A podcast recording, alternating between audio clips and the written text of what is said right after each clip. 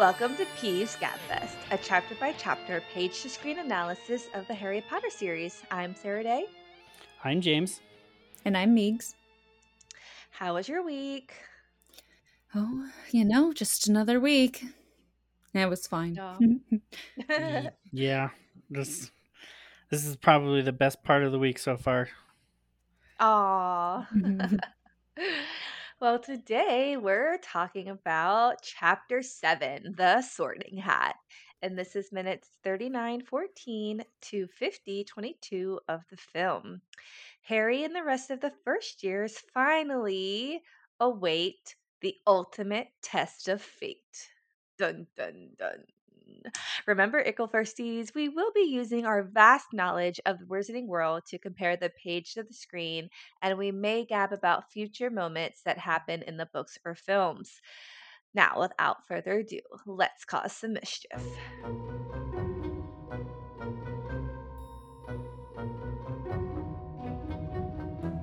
Welcome back, listeners. We're going to hit you with some feedback from James. Hello. So, we received some feedback. I don't remember who told us. Um, but somebody mentioned that uh, there that with Quirrell there's actually no turban. Uh, so in when he's in the leaky cauldron, there's no turban, and it's, it's not like mentioned and he In shakes book, not hand the in the book sorry yes. So there's no turban in the leak when he's in the leaky cauldron shaking hands with harry potter and he's even shaking his hands. So that's obviously like a big thing later in the books that we talk about. So that's something that we didn't even consider as we were discussing whether or not voldemort was possessing quirrell which we found very interesting. So that was the detail we had not noticed and so thank you for person uh, whoever you are, uh, for that feedback. But in the movies, It was me. Quirrell did have the turban in the leaky cauldron, so that's an interesting detail that they added into the movie, but it wasn't in the book. yeah. And Meegs, do we have a review this week? We do. We have a review on Apple Podcast. With the news around HBO's plans to turn each book into a streaming series, here's your one stop shop for all things HP, and that is by Agatha's Brooch. It was Agatha all along. I love it. Thank you. All right. So, you, yes, Agatha. thank you so much for leaving the reviews. It really helps us get discovered as a new podcast. That really helps us out. Yeah, we're still baby Harry. We're ickle firsties. so, uh, we and the first years are all introduced to McGonagall and some house ghosts stumble across the student's path as they await the secret test. Which apparently nobody knows what it is, which I find very interesting because this is like a staple in Hogwarts tradition, and nobody knows that it's a hat that's supposed to sort you into the house. Yeah. Like, that, is Right. that a detail that nobody like shares with anybody? Like, I come know. on. Yes, I find it so hard to believe that Ron, who is is he like the sixth to go through Yeah. this test, has they've never mentioned the sorting hat at home. Right. Very hard to believe. and none of his we'll go with it. family. He has a huge extended family, I think. And like, yeah, I also find it hard to believe. And I get that they just wanted it to be a mystery for Harry, but it maybe it would have made more sense eh, for Ron to be like pulling his leg or something. Yeah. Because I just find it so hard to believe that Ron doesn't know. I think yeah. I mean, I yeah, like I I get that they were trying to make it a mystery for Harry, but it's Mhm. just so not plausible that it should have you know, Ron should have just been the one to tell Harry on the train what it was and then it could still be like magical when they do show up there. That just at least would have been more realistic in this, you know, fantasy series about witches and wizards. if Ron told Harry that it was a hat that sat on your head and, and determined what house, and it could be like you don't know what the hat tells you, um, because in the movies he talks out loud, but I believe in the books how I interpreted it at least is that he is just talking to you like in your head, no one else can hear it. Um, so there's like a whole No, because conversation the hat sings a nobody song. right, but the conversations with each student isn't said out loud. Oh, okay. I see your point. Yeah. No. Yeah. Yeah. You're right. Um, so Harry could have the same similar fear or nervousness going into wondering what kind or even Fred and George could pretend that the the hat quizzes you or something, you know? Yeah, like they could have fabricated it a little bit so that it they didn't quite know what to expect, but it is really surprising Well, that It it Nobody does it does fit Fred and George's character to have them make fun of the test and like make Ron worry. But then you would have thought that Bill or Charlie or even Percy would have been like, "Don't listen to them, Ron. It's just a hat that goes on your head." Yeah. Yeah. You know what I mean? Like I there's they're all together, they're all there. They're probably hearing Fred and George tease Ron. You don't think one of them would have at least gone, "Hey, uh that don't listen to them. They're just being uh silly like they normally are. It's actually this. Nothing to worry Yeah. about, Ron." Folks, it's rare that we're going to start right off the bat with complaining about something in the book. Yeah. Well, I- I'm glad that we're all on the same page that we all were like, what? I do love um, in the movie just the opening part of this chapter. You know, they go right into the the entrance hall and they're talking with McGonagall, or she's talking to them, I suppose. Um, I do really like the adaptation that they did in the film of McGonagall's little speech With the finger stuff. taps. Oh, yeah. Well, and before we get to her speech, we see her like tapping her fingers on the banister. Yeah, and then it pans to the students coming up and it's just such a great introduction to her i know we saw her you know in the very beginning but it's a great introduction to her as a professor at school agreed. Yeah, I really like how they did that. Thought it was like, you know, no notes really. I thought it was perfect. Um, I do wish that like I I highlighted her eyes lingered for a moment on Neville's cloak, which was fastened under his left ear, and on Ron's smudged nose. Harry nervously tried to flatten his hair. I think little details like that yes are really cute. yes i was thinking like we don't necessarily have to zoom in on those three kids like with the collar and the nose and the hair but having her mcgonagall having the like giving her speech and then just seeing that in the background would be a nice touch It would Yeah, also totally. be funny if they did it like the office style, like that style of um camera work where they did like zoom in on each of them. like it would be funny, but that would have to fit in obviously with the the vibe of the The show, whatever they're gonna and the go with. theme. yeah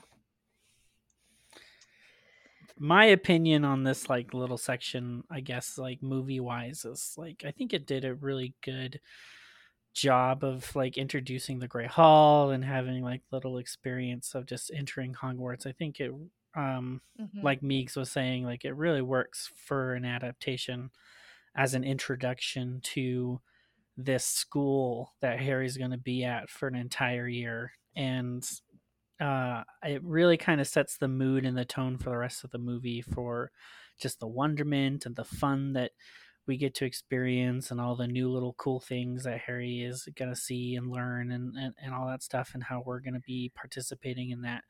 Um, the things that they did leave out of the book like were cool and funny and and like I wish they had added them but I like for time wise and things like that what they did add and leave in there was um was chosen well and done very well. So I'm glad mm. we got what we got, but I can't wait to see a lot more. Like I want somebody I want somebody to compose the Sorting Hat song and see like how what it turns into and actually get to listen to it for the first time because that would be really fun. That's always been something I've kind of enjoyed is reading the Sorting Hat songs and kind of just Yeah. trying to find a tune to it and and doing all that. So I can't wait till hear somebody else's like version and like kind of start singing that on a daily basis. Mhm. Yeah, and the song later, um, at the like during the feast or before the feast, they all and they all sing it to their own tune. Oh yeah, that's Um, going to be interesting. and- interesting. Yeah, I, as I've said before, listen to the audiobooks, and uh, Jim Dale does a great job of and I don't know if somebody composes it for him or if he comes up with it himself, but um, he does have good uh, renditions of these songs, which Oh, is always course. fun to listen to. I do want to see either a montage or um like in a in Brooklyn Nine Nine. I don't know if any of you listeners have watched that show, but whenever they do some type of flashback, they do like the little like the um the walkie-talkie static sound, and then they do like a quick shot of whatever it is that they're like remembering and then like the little walkie-talkie sound to- and then bringing it back to present.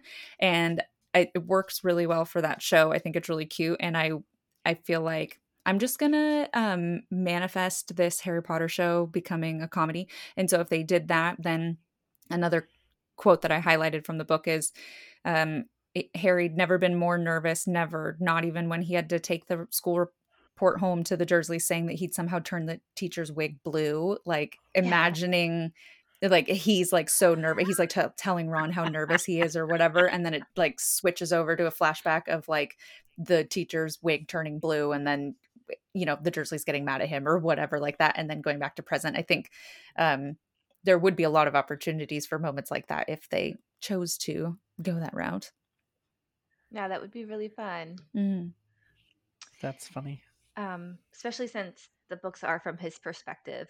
right and it you know the books are You really know what? lighthearted so now I'm imagining Lizzie McGuire and a little cartoon Harry, Yes. you know, Yeah. like doing all the inner monologues. Oh my Yes. gosh. that would be so Oh, funny it's been so long since I've thought about that. Oh wow. hmm That Um, would be an so- interesting way to do it.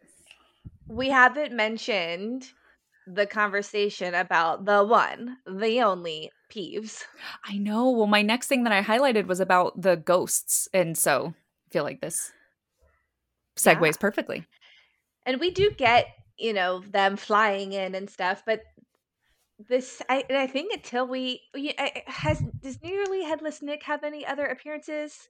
Um, because I feel like this is the only time we see the ghosts in the movies until the Gray Lady comes back for her. Uh, I chapter think- in the last uh, book movie. two. Nearly headless Nick is one of the She victims. does get petrified. Yes, that's right.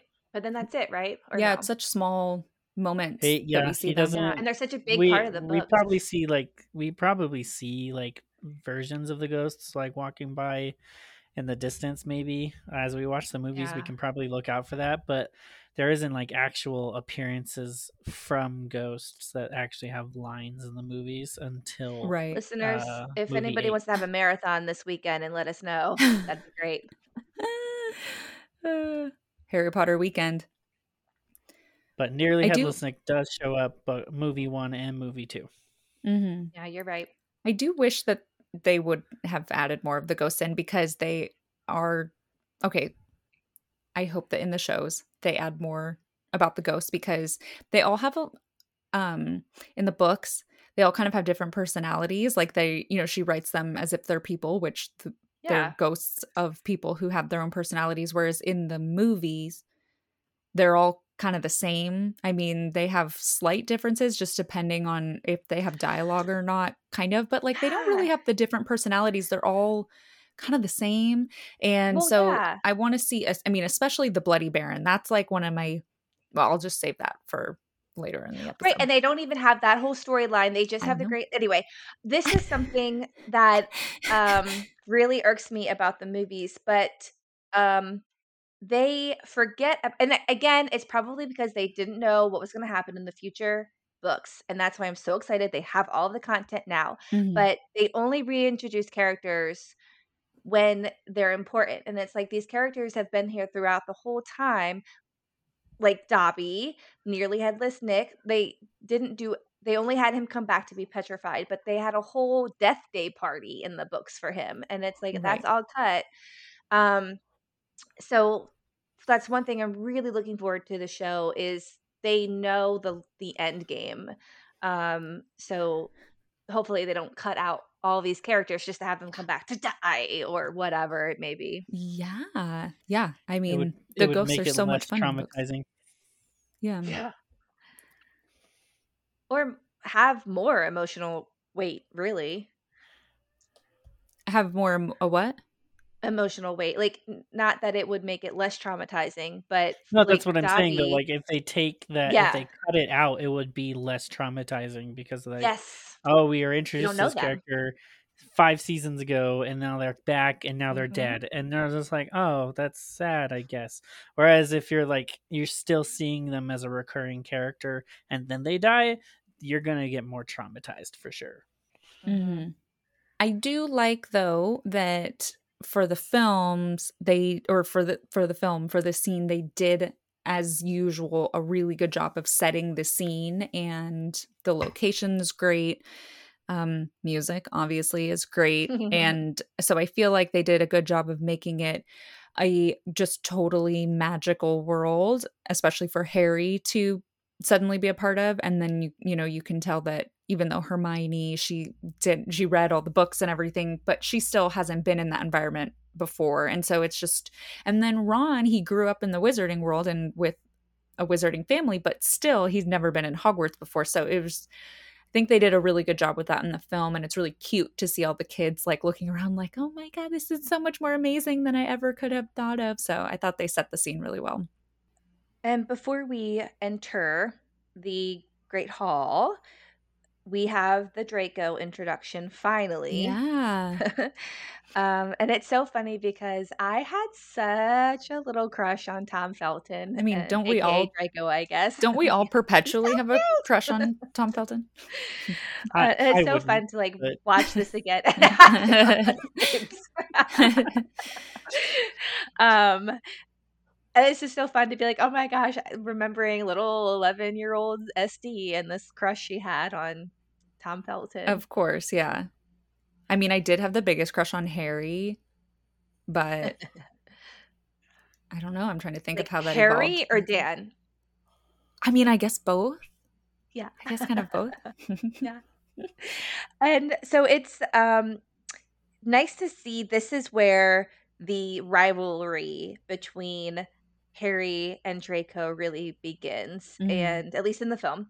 And right so McGonagall taps Draco on the shoulder to be like go get back in line. Love that part, And by the way. just gives Harry this look and that's it. That's Yeah. the rivalry beginning. And Yeah. it was just really great acting on Tom's part, I thought. I Oh, wrote yeah, that down in my notes.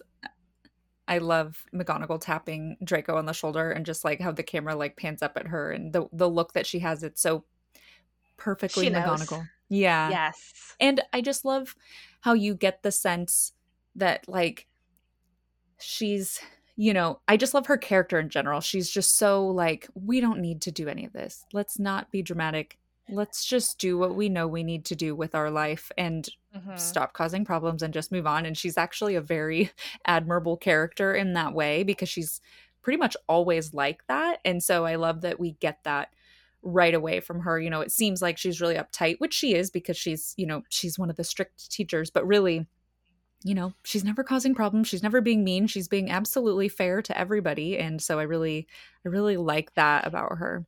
Although I did notice in the film, she goes and Slytherin, and it's just That's that true, kind yeah. of tone she has is like she knows they're the troublemakers, and Well, and it's she uh, she is a very competitive person. Uh, as we Mhm. get to know right. McGonagall going forward, we we see this competitive side in her that like is Mhm. just not there. Like uh, that's not very apparent when you first meet her and like you're introduced to her. But like when you're getting to know her and she's kind of letting her hair down a little bit, she's a very competitive person. Uh, and Right. she does not like Slytherin because Slytherin has been winning the House Cup for six years, according to Nearly Headless Nick. Nearly Headless Nick was like, "Oh, I hope you guys help us win the House Championship this year because Slytherin has been winning it for six years in a row."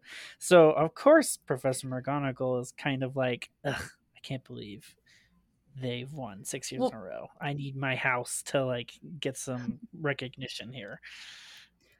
Well, what I love about it is that it it's seemingly out of character for her because she is so neutral and like treats everybody the same like you know 99% of the time. So when she does get competitive or something like that or some type of dramatic in some way it's really funny because it's like out of character for the rest of her. So i do love when she Mhm. has those competitive moments with the house cup because it's like wait a second you're not supposed to you're not supposed to be competitive like that. You're not supposed to care But she does. She has house pride. Mm-hmm. She does. she does She does. does.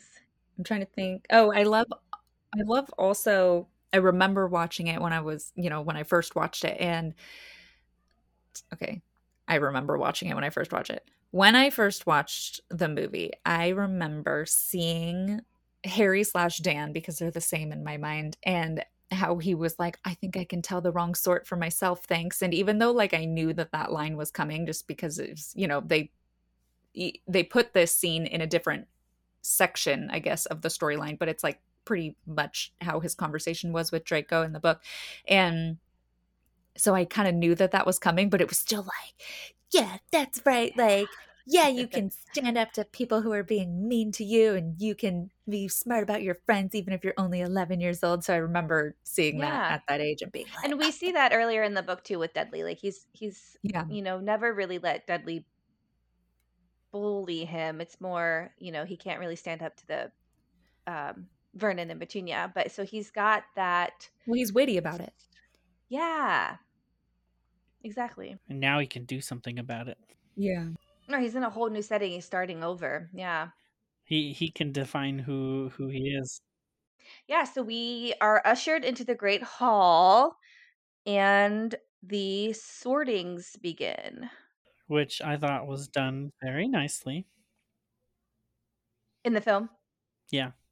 Well, I mean, Yeah. in the book, I liked it a lot, but like in the film, it was done very nicely. I just wish they had maybe done it a little bit more of a, like a variety instead of like all of a sudden, like they started with Hermione for some reason, and then they went into, uh, then they went into like Susan Bones and then Draco Malfoy and then Ronald Weasley, and she, so it felt like it was jumping everywhere. Whereas I wouldn't have minded Yes. if Harry was like watching this happening and it was still kind of going in an order of sorts. Um, and Harry's just like, I, I wouldn't have minded if they had just done the scene as like they drowned out the noise of like the sorting hat happening. And then Harry was paying attention to Snape like he did in the movie, but while the Mm. sorting was happening, but in, hmm but he, for some reason, they just show the like they don't even show like somebody being called up or having that happen they just show harry looking at snape and snape looking at harry and him going ah and then being called up to get sorted Yeah, it was just That's really it. short. I did write down non alphabetical, and it really bothered me because that would have been really easy to keep it alphabetical. I know. Very you guys, I this was my piece beef. Yeah. To skip, to skip ahead to the end, the alphabetical order Yeah. is my piece beef. Yeah. I just bothered me so much. It was, it's not okay. like why? Why? Why do it? I don't what's McGonagall, you James, had one what is- job yes, what is the directorial decision here, James? I think the directorial decision was that they wanted to focus on some of the more bigger characters, and they probably filmed some of the kids getting sorted, but for editing reasons, they probably cut it down. Because I imagine they like sorted Dean Thomas and Seamus Finnigan uh, because their child actors were there and they were standing there uh, ready to get sorted. And I'm sure they sorted Neville as part. Like I'm sure they filmed that stuff, but I editing wise, they probably just cut it down and then left Susan Bones in there for some reason. I know.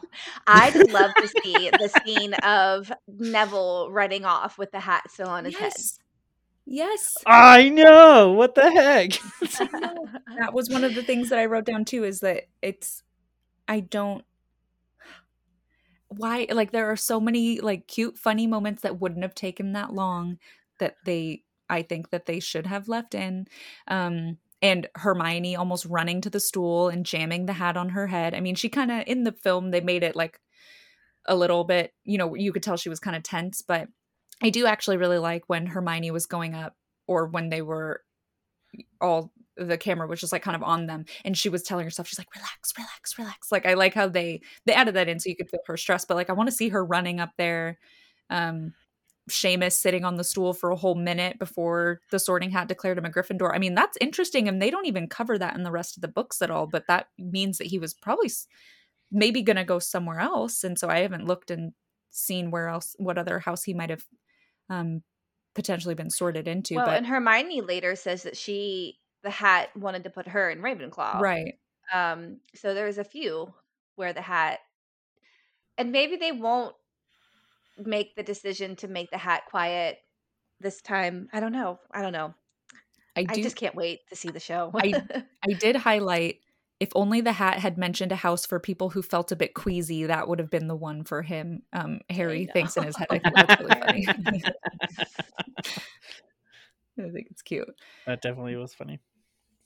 But yeah, I think that, yeah, I think we need to release the Columbus cut and see everything that was filmed and watch a, I would watch a four hour movie about the Sorcerer's Stone. well, as long as they put speaking of in. deleted scenes, James, was there any del extended scenes?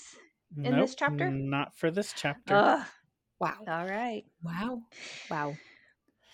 That, but wait, stay tuned, listeners. Chapter eight, we're gonna have a nice one that we're gonna have a lot of discussion about.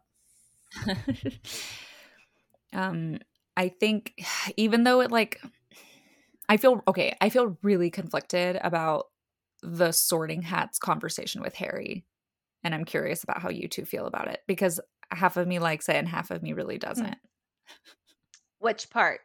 Sorting hat talking to harry in the film and Like talking out loud? yeah like comparing that moment to the book i don't i feel really conflicted about it about the adaptation i guess Yeah. I think it, it I think it could go either way for me because like for the fact that it was like spoken out loud in the films, like if only that was like a thing that was in Harry's mind, maybe because it would be kind of be like it would be kind of embarrassing because everybody would just listens to the hat say not Slytherin, eh? And you're kind of just like, well, thanks for spilling my deep dark secrets of not wanting to be in Slytherin. Now everybody's gonna be like, really, Harry? Gosh, but like, I think it did it pretty well with the conversation. If it was just portrayed a little bit more of like how I feel, like Sarah-Daye says, like a little bit more private, like how how it feels like in the book, because Yeah. maybe they were trying to go off the intention that the conversation was just between him and Harry and that nobody could hear because it wasn't like anybody was snickering or laughing when he mentioned it. So it film wise it but probably his mouth is felt that way, but you Yeah. you look at it and you go, "Oh, like he's talking out loud. Everybody's supposed to hear that."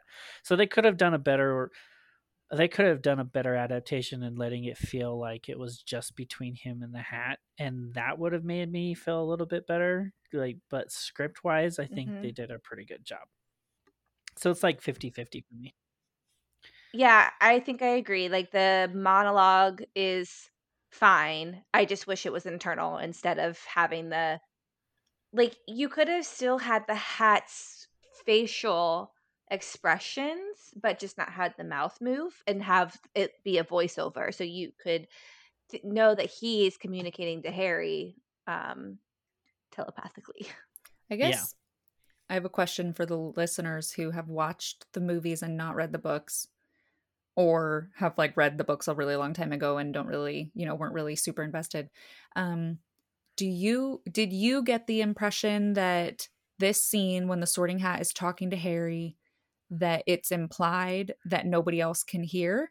And or or did you get the impression that it was said out loud that anybody can hear? Cuz I could see the the head canon being that even though it was said out loud and they you know the director chose that to be the scene that they're speaking out loud that it's implied that it's there's like a magical soundproofing barrier around them so nobody else can hear but i'm curious how movie watchers who haven't read the books how they uh feel about that I, well, I mean, the hat itself could be a soundproof bar- barrier. It could have the muffliato spell cast on it. yeah but yeah, that's a great question. and i feel like i just i really want to like that scene but something about it bothers me. Something about it peeves me. And Mhm. I feel like maybe it's because they're pandering. Like they, there were, maybe it's because they went so not alphabetical Yeah. before. and so I was like irritated about that. And then they Already chose to try to make it word for word for the sorting hat moment with Harry. And so I feel like maybe because they were bouncing around and making decisions that were that kind of confused me about choices that they made for the way to film it and then they were like oh but we're going to do this word for word i'm like okay no you can't just like choose one thing to be word for word Exactly. So let me ask you how you felt about Dumbledore's speech. i did not like it in the film No. i wrote down dumbledore's speech in my notes to make sure that i talked about it Yeah. So, are we talking about the nitwit speech, or are we talking about the announcements at the end? Yeah. Did Um, he make announcements in the book? Yeah. Yes, Because he did.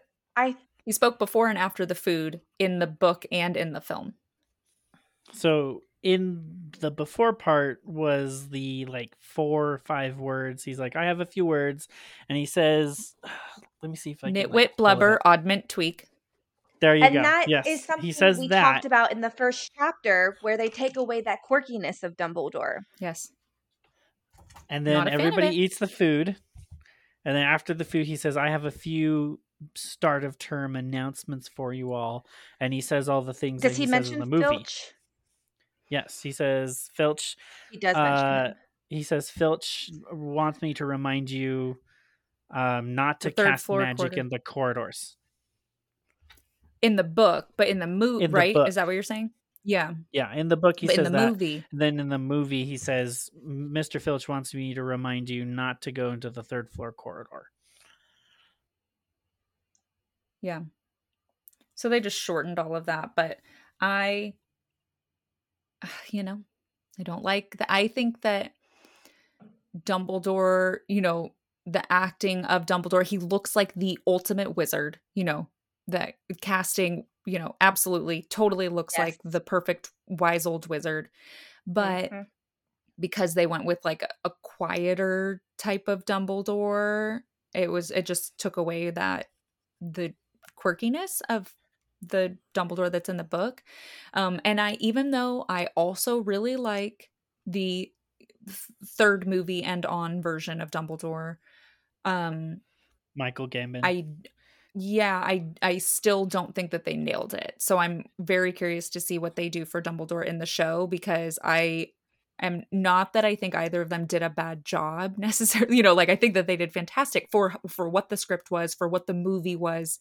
Like this Dumbledore totally fits with the first and second films for the vibe of the films and everything Yeah. and then same with you know michael gambon and the later ones but for like you had said Sarah-Daye with your envisioning of snape and of everybody basically so far i i'm not sold on either of those dumbledore so i'm really excited to see who they choose for the for the show i do are we still talking about or are we going to move on from um harry getting sorted because i have a comment about that Tell us. well, go ahead. another question for the listeners Mm-hmm. how did you feel for especially for the listeners who um so funny whenever i ask a question like for the listeners who watch the movies but didn't read the books that's like this is like the um the ultimate um psychology test like whenever you're looking for psychology subjects you want twins who grew up in separate environments. That's like the ultimate gold mine for testing psychology theories. And so i feel like whenever i'm asking for listeners who have watched the movies and not read the books i'm asking for like twins separated at birth.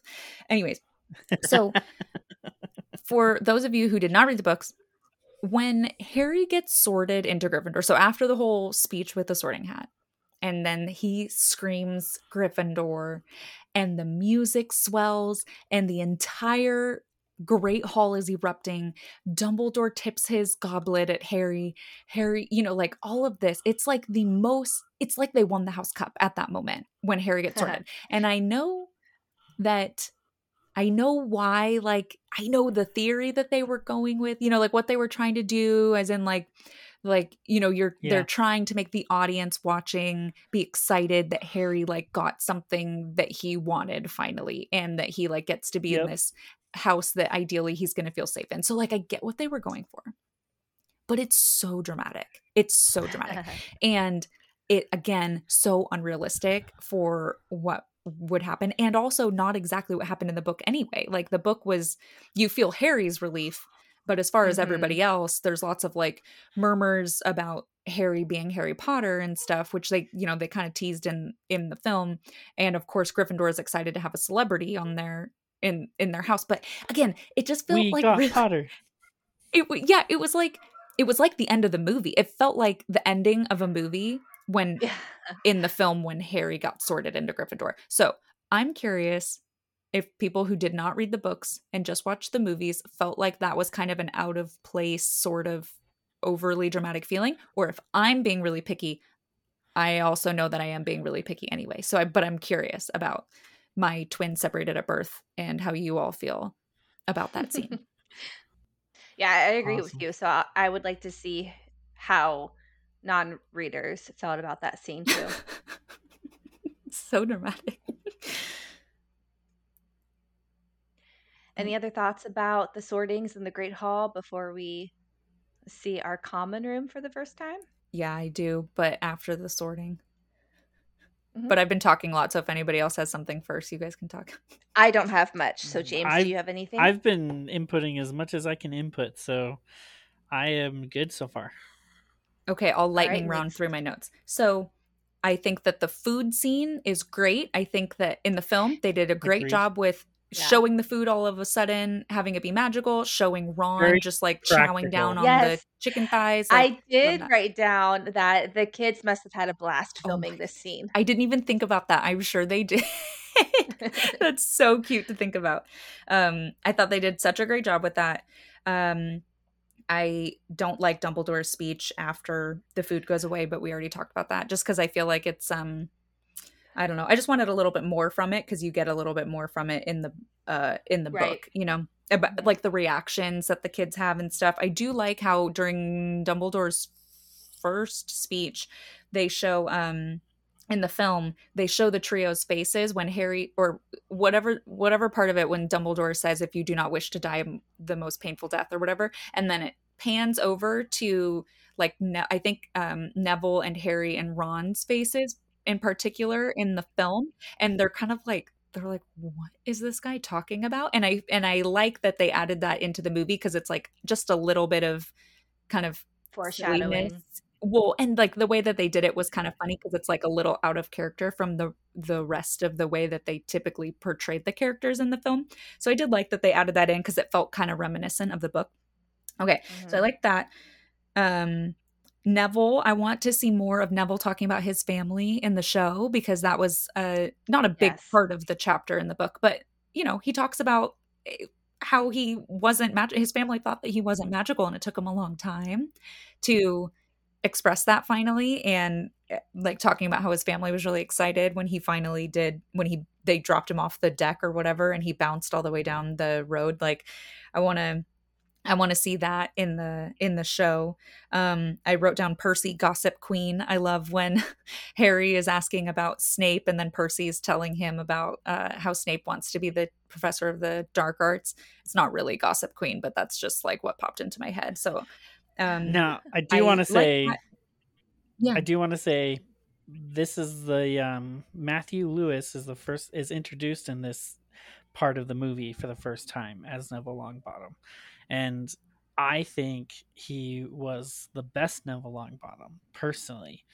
Um, I think uh, he kind he he as a person really emulated Neville and then through the years as he's like grown growing up and like getting into himself it kind of reflects Neville's character as as a person who's Yeah. gaining confidence in himself because like Mhm. this first year he's all kind of like uh but uh uh and then like the last year he's leading a freaking revolution uh, of students against the, like the evil teachers and so you're kind of just like neville's character grows and matthew lewis did a very good job portraying them so matthew lewis is like one of my favorite actors in the movies that portrays his Mhm. like their character very well. Oh, absolutely. it'll- I feel it will definitely way. be interesting to see who they do for Neville in the future, but like Matthew Lewis Yeah. is uh, hard to replace in that sense. I agree with that. I think they nailed that casting. Um, I think they did a good job casting the movies as a whole. oh yeah, yeah, I think so too. I think McGonagall might be in Hagrid. Oh God, I don't know. They're all. I know, I know. we'll have to do a fan cast episode Yes. and really dive into the characters Oh, yeah. and and and who portrayed them. Um okay, yes, Meegs, are you still lightning? Um, I'm almost done. Uh, we already talked about the ghost. I wrote ghosts not funny in the film, and they were funny in the book, and so I'm kind of sad that they took away a lot of that personality. Although I think that the way that they did the nearly headless Nick um, conversation was pretty good. Uh, I hate how they did the Bloody Baron because he is not funny in the books, No, and I feel right. like that was a mistake. um, but again, they didn't Again, know. They didn't know. Yeah, yeah, exactly, James, exactly. Um, but yeah, they didn't. I, I don't know how. I, I can't. I'm gonna sound like a broken record. Um, but knowing the full story is gonna help the show so much. It better. It better. It will. It will. will. It will. Um, I like- um i like how they had hermione when she was asking nearly headless nick about how he how he's nearly headless like i feel like they did a good job you know kind of showcasing her character and her personality but what i don't agree with is hermione would know about nearly headless nick right she like read all of the books already and so i Well, feel who like knows she- if the like ghosts' yeah personalities are described in the Hogwarts of history, Or how he but I'm died, sure they just say, yeah. No, I don't know how. Well, you think she really like researched all the ghosts? i don't know it just seemed like either. something hermione would do like But here's a here's a note. It's not her in the books that says nearly headless. I it's know. Seamus. that's why I feel like when they added that into the film, I was like, okay, well they made they made that she, you know, she looked like she was Hermione while she was saying that, but I'm like Hermione wouldn't be the one to ask this. It would be somebody like Seamus. Yeah. So don't particularly agree with that. Um, and I don't like that Percy doesn't seem stuffy enough because Right. he's so snobby and stuffy in the books and he's really flat and doesn't have much of a personality in the movies. And so I really wish that I could have seen more snobby Percy, especially with much, much later in the series, the problems that arise from yes. Percy. And so I Mhm. think that it makes a lot more sense when, which again, they didn't know that when they made this film.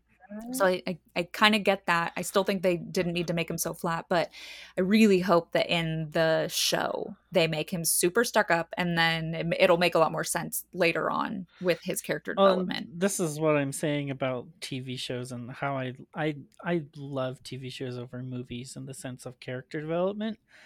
Mhm. Movies just never have enough time to develop a character properly, whereas TV Mhm. shows have a ton of time and a lot of wiggle room. And if it's done right, I'm not saying there's uh, there are some TV shows that are just not good in character development because this the writing is terrible or whatever. But good TV shows stand out because the character it's always the characters. And so I love this opportunity because it's going to give us the opportunity to flesh out characters like Percy, like the Dursleys, uh, and then introduce characters we've never even seen before, like Peeves and Professor Binns and Winky. And so Mhm. this is just this is gonna be i'm excited for this because i want to see us delve deeper into these characters that we didn't get to enjoy on screen in the movies uh, Mhm. percy would have been a great side story to kind of delve into with his family because harry's right there in the middle of it and seeing all that happen would have had like a good impact but we don't get that because that's not a focus in the movie that they chose to Right. uh, go down, which is okay because in a movie you can't tell everything, and that's just one of the things that falls by the wayside. But that has to be one of the focuses going forward on the TV shows developing these side characters because it's Mhm. always the side characters that help bring some life to it. If you're only just focusing on the main characters and then you're just letting like side characters exist, it's not going to be a good TV show. Hmm. Agreed. Um, I do really, really want to see. I highlighted um, Dudley had always taken anything that Harry really wanted, even if it made him sick. Harry piled his plate with a bit of everything except the peppermints and began to eat. We don't, it was such a specific thing to add in, and we don't get any more information throughout the rest of the wizarding world about why Harry doesn't like peppermints. And I want to, um, I want to know more. If J.K. Rowling is going to put that in, I want to know all of the lore about Harry not liking peppermint. Um, okay, UK listeners, blocks of ice cream in every flavor you could think of. Are your ice cream portions in blocks? Ours are not in blocks. So, UK listeners, please answer what that means. please share pictures of your ice cream box with us. Um, and then again in Dumbledore's speech, Dumbledore's twinkling eyes flashed in the direction of the Weasley twins. I want to see more of that in the show where it's like the clear kind of cute little indications that that so much in the in the books in general keeps getting brought back to the Weasley twins. There are so many times that they are mentioned by all the teachers and by everybody. And so I really want to see more connections throughout the whole TV show series bringing things back to the Weasley twins. Mhm. Um and I think that that's it for the Great Hall. I have like a whole bunch more highlights, but I don't think they're as important, so I can skip those. I think Sam. I'm. We've got time. I mean, um, when Dumbledore says that they're going to sing the school song, and Harry noticed that the other teachers' smiles had become rather fixed. I want to see like that, like see all the teachers super uncomfortable to have to sing. Um, and it's wait, no, there is a um a deleted scene, or not a deleted scene, but an extra scene, right? When they're all singing the song, isn't there? That is, one? it's a deleted scene. No. You're right, but it must not be in the extended version because 'Cause I, I do. think- I know I've I- seen it. I do remember that because it's in a different movie. It's not in the first one. Oh, it's in the fourth one. No, it's in it's in the fourth one. Okay, That's not the Hogwarts song, though, is it? That's like the Toads. Oh no, that's the third one. Okay, so there's a deleted scene. No, it's in the fourth oh, one. So when, do they they're walking in the forest group? with Hagrid. It's Hagrid, Harry, Ron, and Hermione, and they're all no. celebrating. There's a deleted win. scene singing the Hoggy Hoggy Hogwarts, though, right? In the- in the Great Great Hall. We'll have to look it up. yeah. in the Great Hall I- for the first right, one. I think it's not this first movie though. I think it's the fourth movie when they're in the Great Hall and it's a deleted scene. Because I remember seeing it on TV once and I was like, "Whoa, this is they put this in." Um, b- because all of the um, not all of, but the other two schools have their like entrances, so it kind of makes sense. That's what it is. Hogwarts would have their own little Oh Yes. yeah, okay, yeah. as well. But I'm Okay. I'm specifically remembering when Hagrid, Hermione, and like Ron and Harry are singing it, and then Mhm. Harry discovers Barty approaches The body? Crouch's Yeah. body. yeah, yeah, yeah. Yes. That's the scene Um, I remember from, and that's like how I remember the song is like, oh, it's from that little moment, but that's right. like three movies away. Right.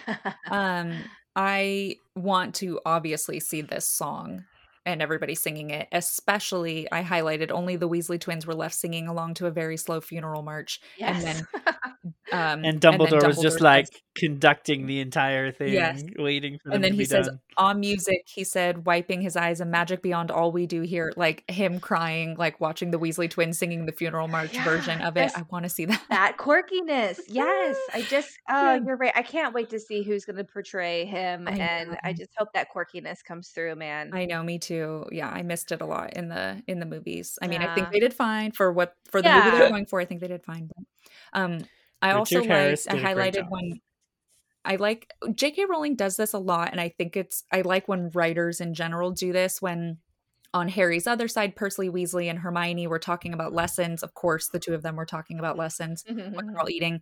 And then she says in parentheses this like rapid run-on sentence about Hermione talking about um like how much she wants to learn, how she can't wait to start getting in the classrooms and you know, like explaining to Percy like what magic is basically even though Percy's been in the school for a while and I love I mean it's just such a you know great example of Hermione's character and so and that came right after the paragraph when Neville was talking about his experience with you know them finding out that he's a wizard Mm. so um I like that how it was written and so I hope we get it in the show where Harry's just kind of like looking around kind of listening into how all the other conversations are going yeah. Um okay I think I'm good for now So we are um Percy leads us to the Gryffindor common room. And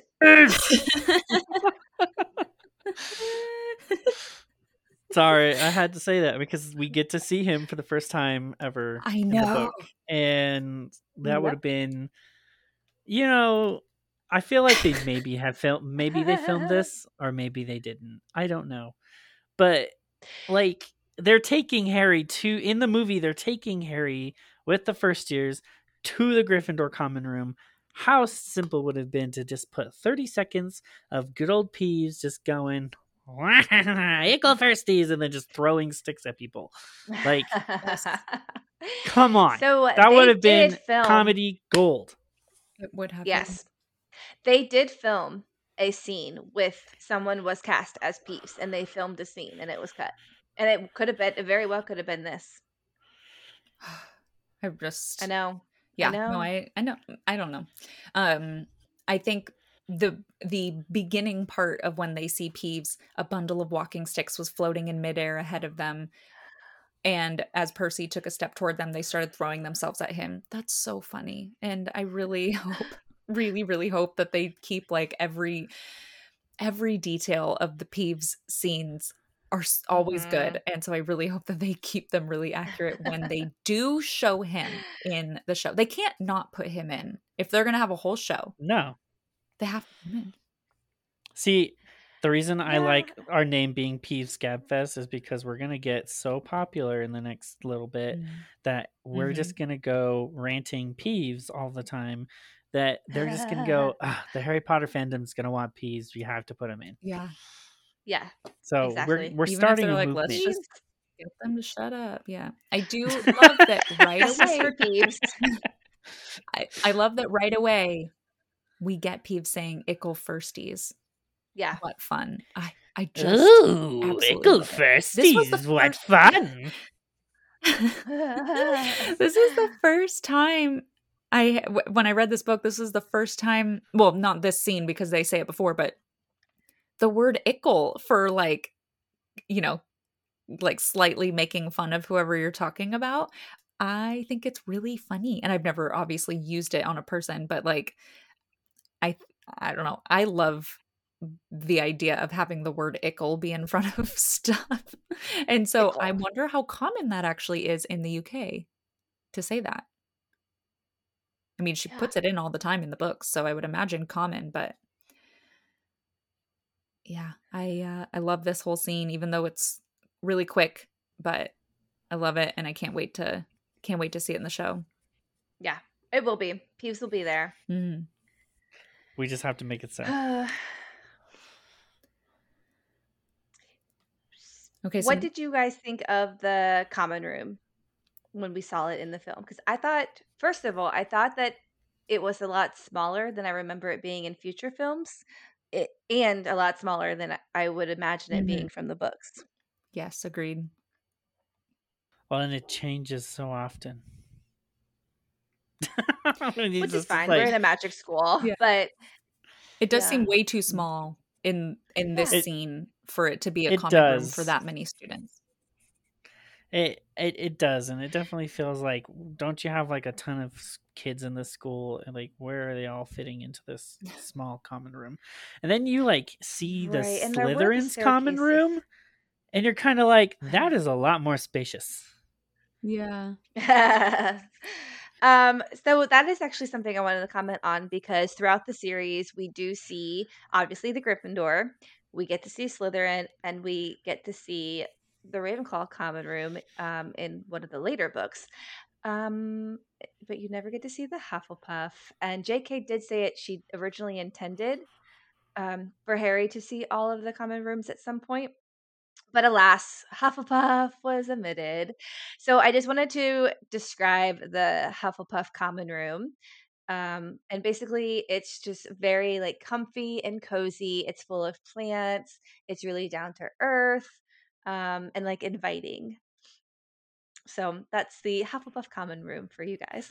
And it's listeners. um the entrance is behind or by the kitchens behind Kitchens. a painting of mhm. f- a bowl of fruit. Um, no, that's for the the house elves kitchen, right? Yeah, that's that the you tickle elves the, the the kitchen? bowl of fruit is to the kitchens. You tickle the pear, But- right, to open the painting. Yes, for the for the kitchens, but we are the the uh, the Hufflepuff common room is behind the kitchens. It's, it's close to the kitchens, and there's a whole bunch of um like wine barrels, and you have to tap the white the Oh, right okay, yeah, wine yeah, yeah. barrel. I was thinking about it differently. um, and you have to tap it to the tune of Helga Hufflepuff, which I imagine is, and that's so how cute. you get into the common room. That's so cute. I love it. Yeah, That's I wish we could see it. Maybe they'll do a Hufflepuff spinoff. Oh, I'd love that. I would too. I'm not Hufflepuff, but I would. love Maybe I- I- one of the they'll J.K. Rowling will finally be like, it's time to get Harry in the Hufflepuff common room. yeah. And add A new scene that was never put in the books that we get to get to have Harry go into the Hufflepuff common room for some reason. It would be great to know like who she would have had him go to the common room with Yeah. or how he got there. Um uh cuz like Justin Finch Fletchley is a common Hufflepuff Ernie that they talk about right? a lot. Susan oh, is that what it is? No, Yeah. no, Hannah both of Abbott. them, right? Or Ernie and Justin. Yeah, I think Ernie Am I is? Gryffindor.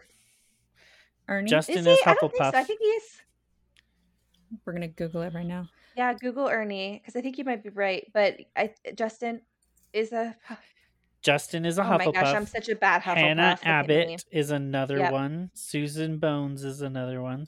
Ern- Mhm. Ernest Macmillan is Hufflepuff. Okay. Oh, I'm thinking somebody else. Um, so um yeah it would be nice to see how she wanted to how what her original intention would be and where what and year the, these are kids that we could get actors for these kids and they could be recurring characters through the the show because Yeah. Ernie Macmillan, Hannah Abbott, Susan Bones, they all continue to come back throughout Right. the years yeah I mean, constantly. I would totally watch a like a mini series about the Hufflepuff house and just like, I mean, they could sh- they could do whatever about it, you know, just kind of like their day to day Hogwarts life and have like a small plot line or whatever for those Yeah. side characters, and I think that'd be great just as a little mini series. um i know that a popular fandom like want for spin-offs is the hogwarts founders Oh yeah, creating the school um Yeah. so that could even be cool like how they created the school itself how they decided Sarah to have Day and James. co- Can we do a fan cast episode about what we want the Hogwarts founders episode to be? And yeah okay, thank you. I do um I do have a gripe, a compliment and a gripe with the the Hmm. layout of Hogwarts. Is this a good time to do that because they showed the Yeah. staircases of you know, yeah um i think that the staircase is changing is really cool how they did it in the film. It makes sense for early 2000s the way that they did it. I think the cgi is good for the time period and how they Yeah. have the staircases just kind of going up not linear but like kind you know they're squared and then they just rotate on like at a 90 degree angle or whatever. Like it makes sense obviously for the 2000s but in the books it's much more um creative and i guess organic with how the staircases change. It from my head from when i'm reading the books. And so Mm. that might not be the same thing that's in everybody's heads but i think they did a good job in the films with that part. But i want to see more and i highlighted it. Oh wait i think this is actually in the next chapter when they go into more detail about it so i'll just wait until we do the next. Okay i'll wait till we do the next episode because we just see a But little bit of that it. does that fun. does give me the opportunity to say that there are two games that you can go into the Hufflepuff common room. One is Harry Potter Lego, Lego Harry Potter, Mhm. and then uh, the other one is uh, the Hogwarts. It's an app on your phone. It's called uh, Hogwarts Mystery. Uh, if you get assigned the Hufflepuff house, you can go in and see the Hufflepuff house. That's Yeah. cool. Well, and then Hogwarts Legacy as well. Oh yeah, Hogwarts Legacy too. I haven't That's played that one yet though, so I have played a little bit of it. And first of all, if we're going to talk about Hogwarts Legacy, the robes design Yeah. in that game, I want the Hufflepuff robe. It is beautiful. Um, but yes, the common room is really awesome. That's cool. so if those people want to go see the Hu- Hu- uh, Hufflepuff common Yes. room, those are some of the best ways to do it. Um, I do. I did write down rest of students question mark when they're in the common room when Percy's taking them up there because Mm. there's like 20 kids. Yeah, they might have waited, you know, for all of those other students to get.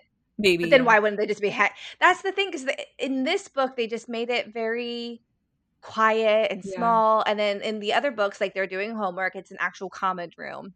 Right. Um, but that's you know whatever. We're but I do think that the way that they designed that set, even though the, the common room looks really small, which is interesting, I do think that the way that they designed it was really magical and yeah. cozy. maybe still, it's like a special first year common room maybe. Oh yeah, it might be like a little I don't know.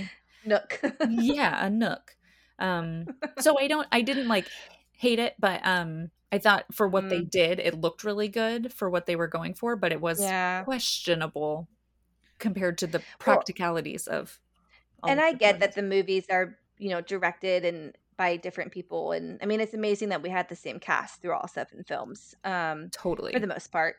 Um, but For I, the most part, I'm very excited to have um, consistency in the sets for the show. yes definitely. yes i do agree with that um and i do wish that the the fat lady portrait even though that's she didn't have much you know in this chapter uh you know in the book or in the movie but when i saw how they portrayed her in the movie i was like "Eh, this isn't what was in my head so i feel like she has more she has more like sass and quirk Yes. going on so and we, We- kind we of get that later on. yeah Yeah, later on we In- do get in movie- different fat ladies portrayed.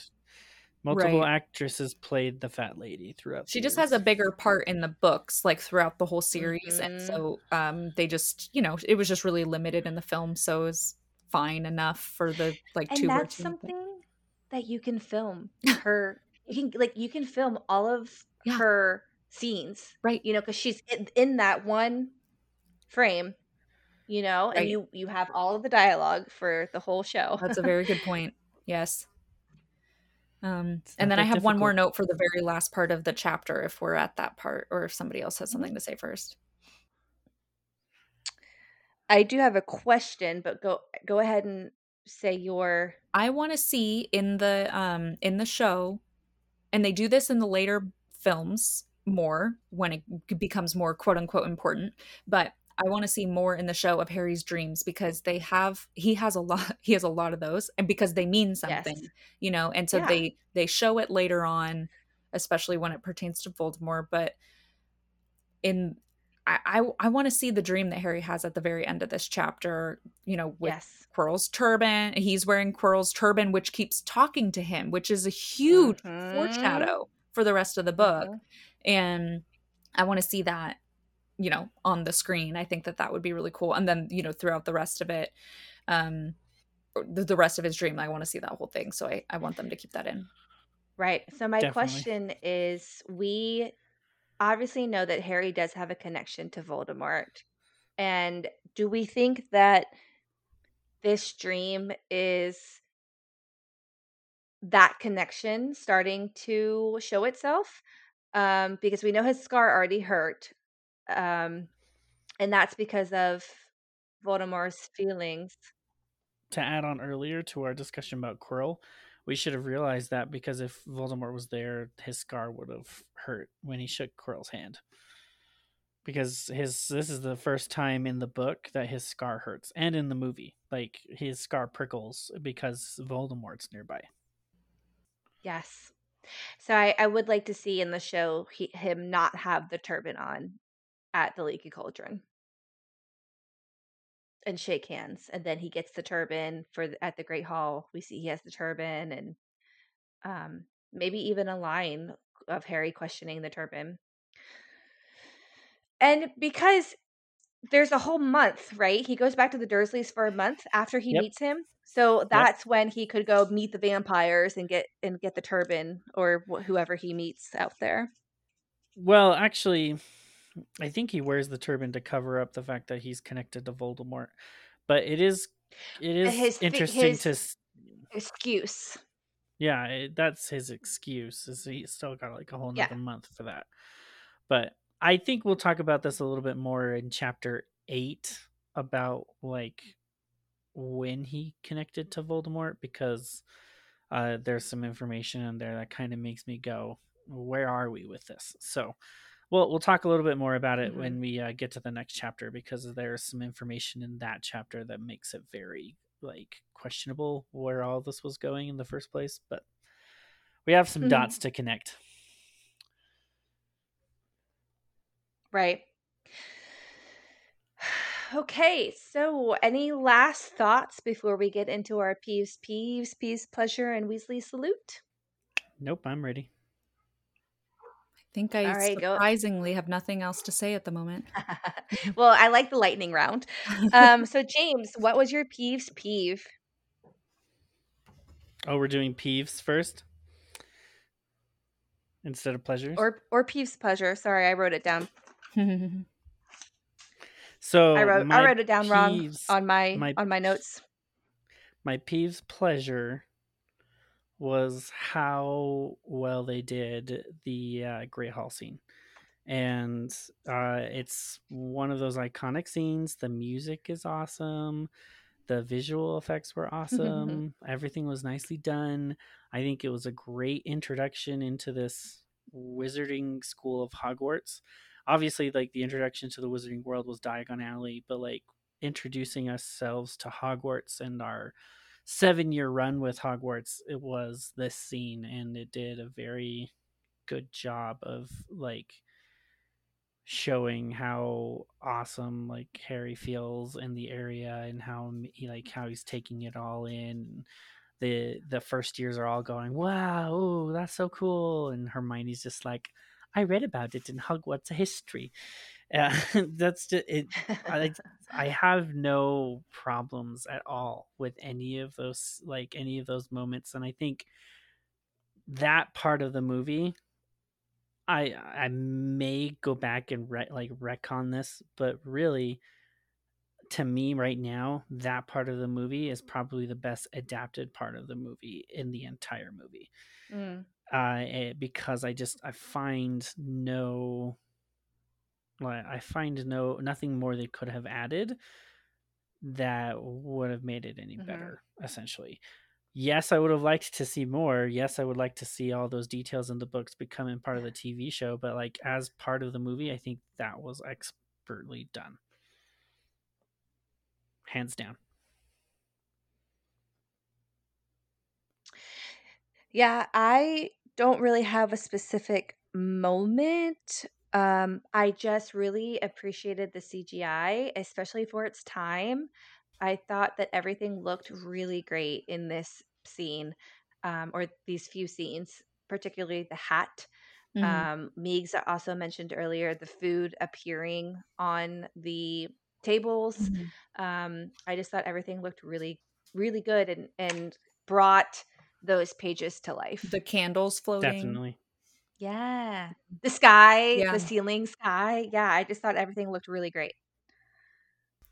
Mine, I think, would be. I, I agree with both of you with the whole Great Hall scene. I I think in general they did a good job with that, um, or fantastic job with that actually. Um, but I guess my no, this will be my salute actually.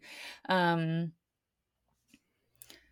so yeah, and I think that the um, I think that the common room, even though we talked about you know some very slight I- issues that we have with how small they made it and stuff. I think that overall, just the um the magical feeling that they put throughout the whole thing, I'll make that my yeah my pleasure. I think just overall they did they just did a really good job with it. Boom. All right. So now it's time for peace peeve. Uh, James, do you want to start? my peeves peeves was not having peeves.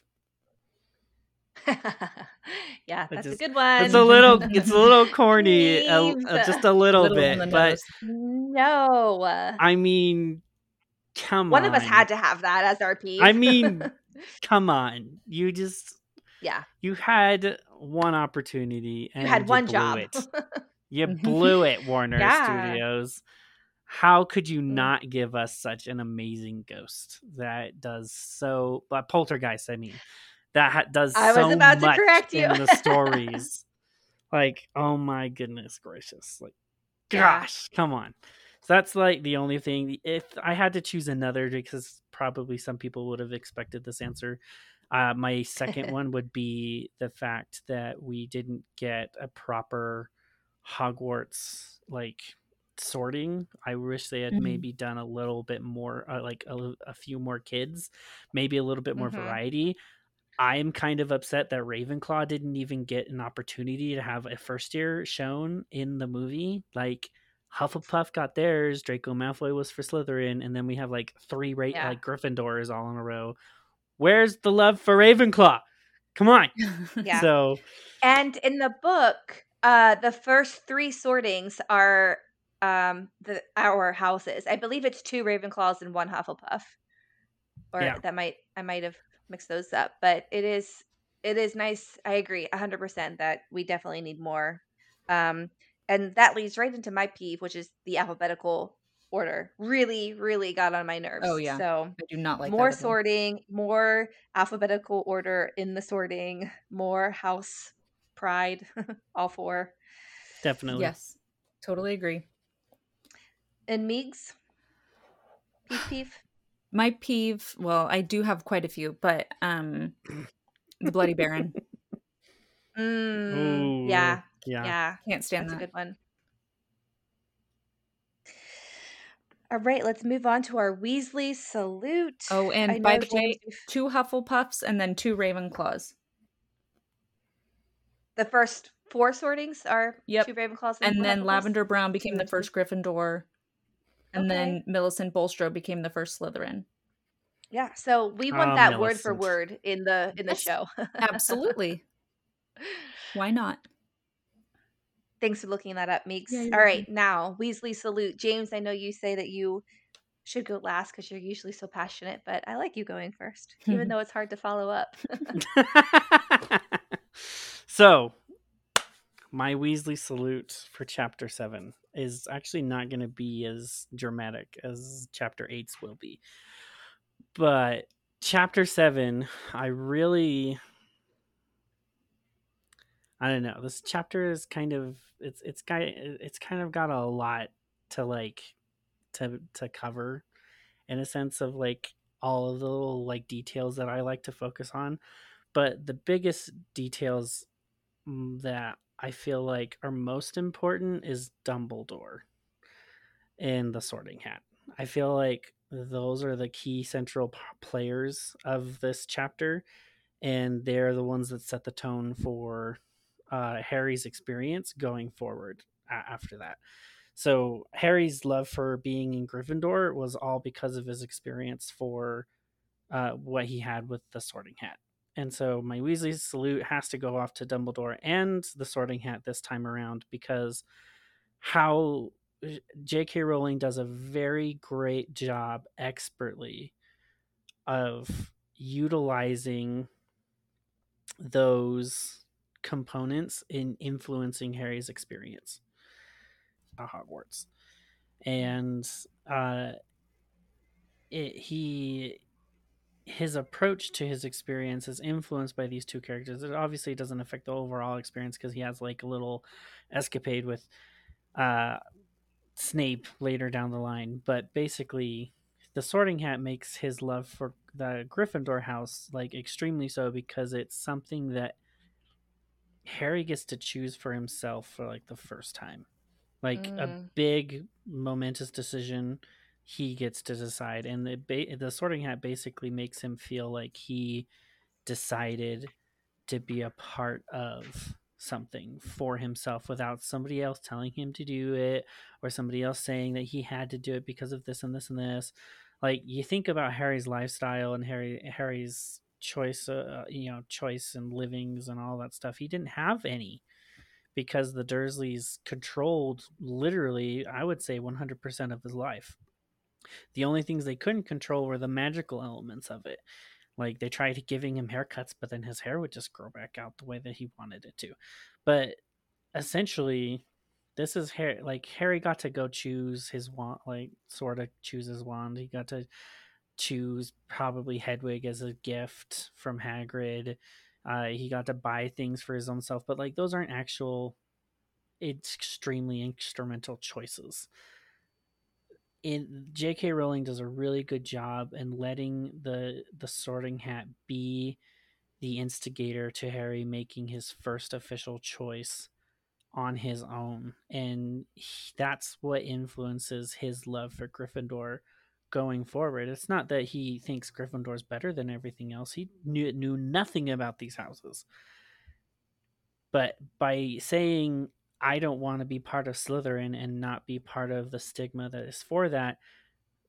He basically told the the Sorting Hat, "Hey, I don't want that as part of my legacy. I want to be something uh, part of something better."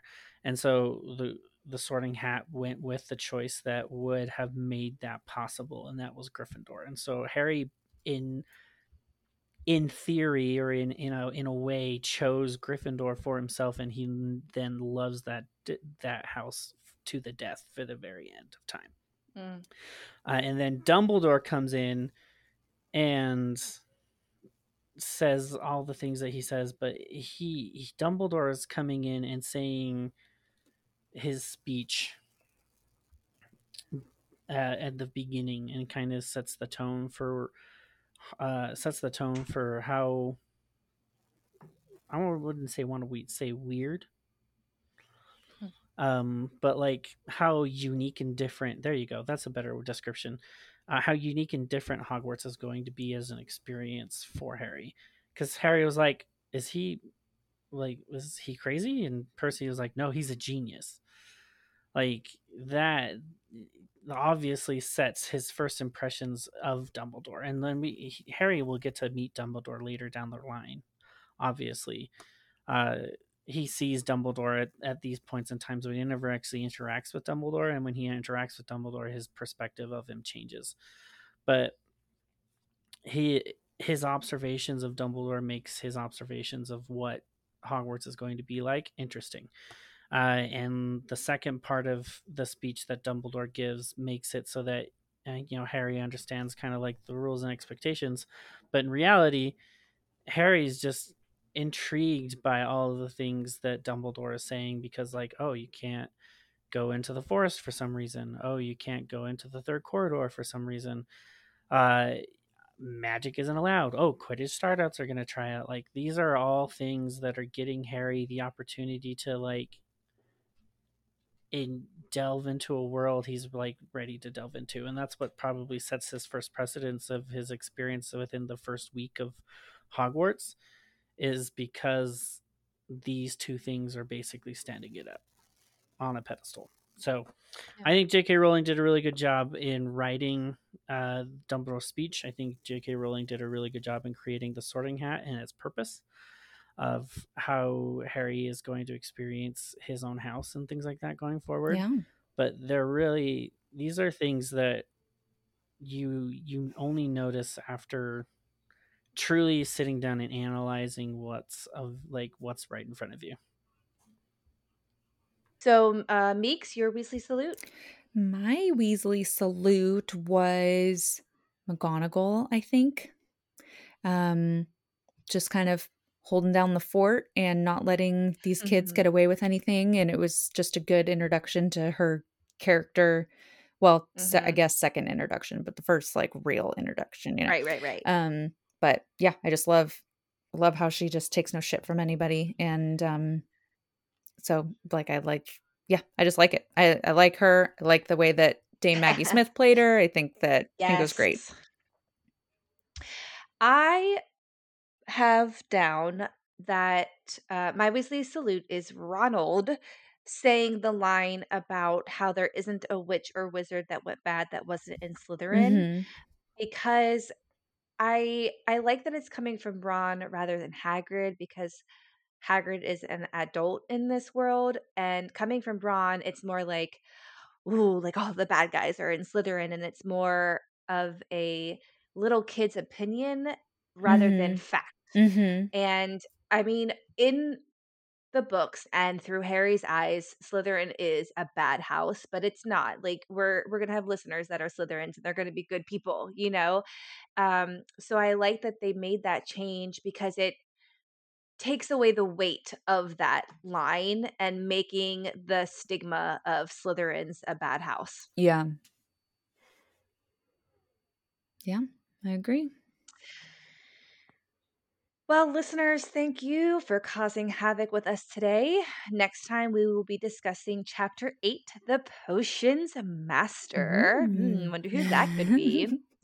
This is also minutes 50, 23 to 55, oh, uh, 55, 33 of the film.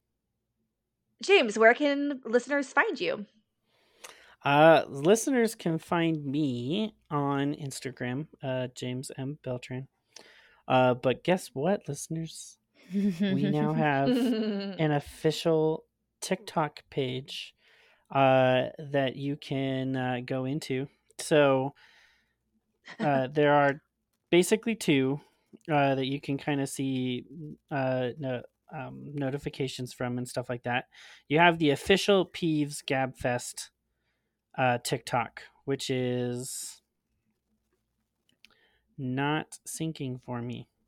I'm trying to like get the little thing. So it's uh, at Peeves Gabfest, literally just that. Uh, and you can follow us there for official Peeves Gabfest podcast uh, stuff. But then you can also follow me on uh, TikTok as James M. Beltran, where I will be doing little uh, trivia bits of Harry Potter and little trivia bits of like uh, little sketches of like things and maybe going into like the lore of the Harry Potter world uh, and kind of just adding little things and being the mascot of the show and saying, hey, this is like what we were talking about behind the scenes for this as we were making this episode. And this is the stuff that we read into this. And I will also do um, analytics on this TikTok page where I kind of go deep into the characters. This is something I uh, graduated into. Like I I analyzed plays and stories and things like that uh, while I was in college, and it's something I really love to do. And Harry Potter is just full of all that kind of stuff. And so, if you're interested in that kind of stuff, go ahead and follow me on there. Sweet. Thanks for getting that set up. Meegs, where can they find you? You can find me all over Instagram. I have like 40,000 accounts, but you can find my main one at Megan underscore Lachowski, M E G A N underscore L A C H O W S K I. And then you can find the rest of the accounts that I'm on through there. And you can find me, Sarah-Daye, on Instagram as well, and my other accounts eh, linked at captain.mcdee, and that's M C D E E. Don't forget to subscribe to the podcast wherever you listen and leave a five star review if you're as mischievous as we are. If you have any feedback, leave us a voicemail at 409 422 3378. That's 409 GABFEST. Or you can email us at peevesgabfest at gmail.com. Also, join the discussion in our Facebook group. We're having a lot of fun over there at facebook.com slash groups slash peevesgabfest. And follow us all on Instagram at peevesgabfest. Until next time, ickle firsties. Bye.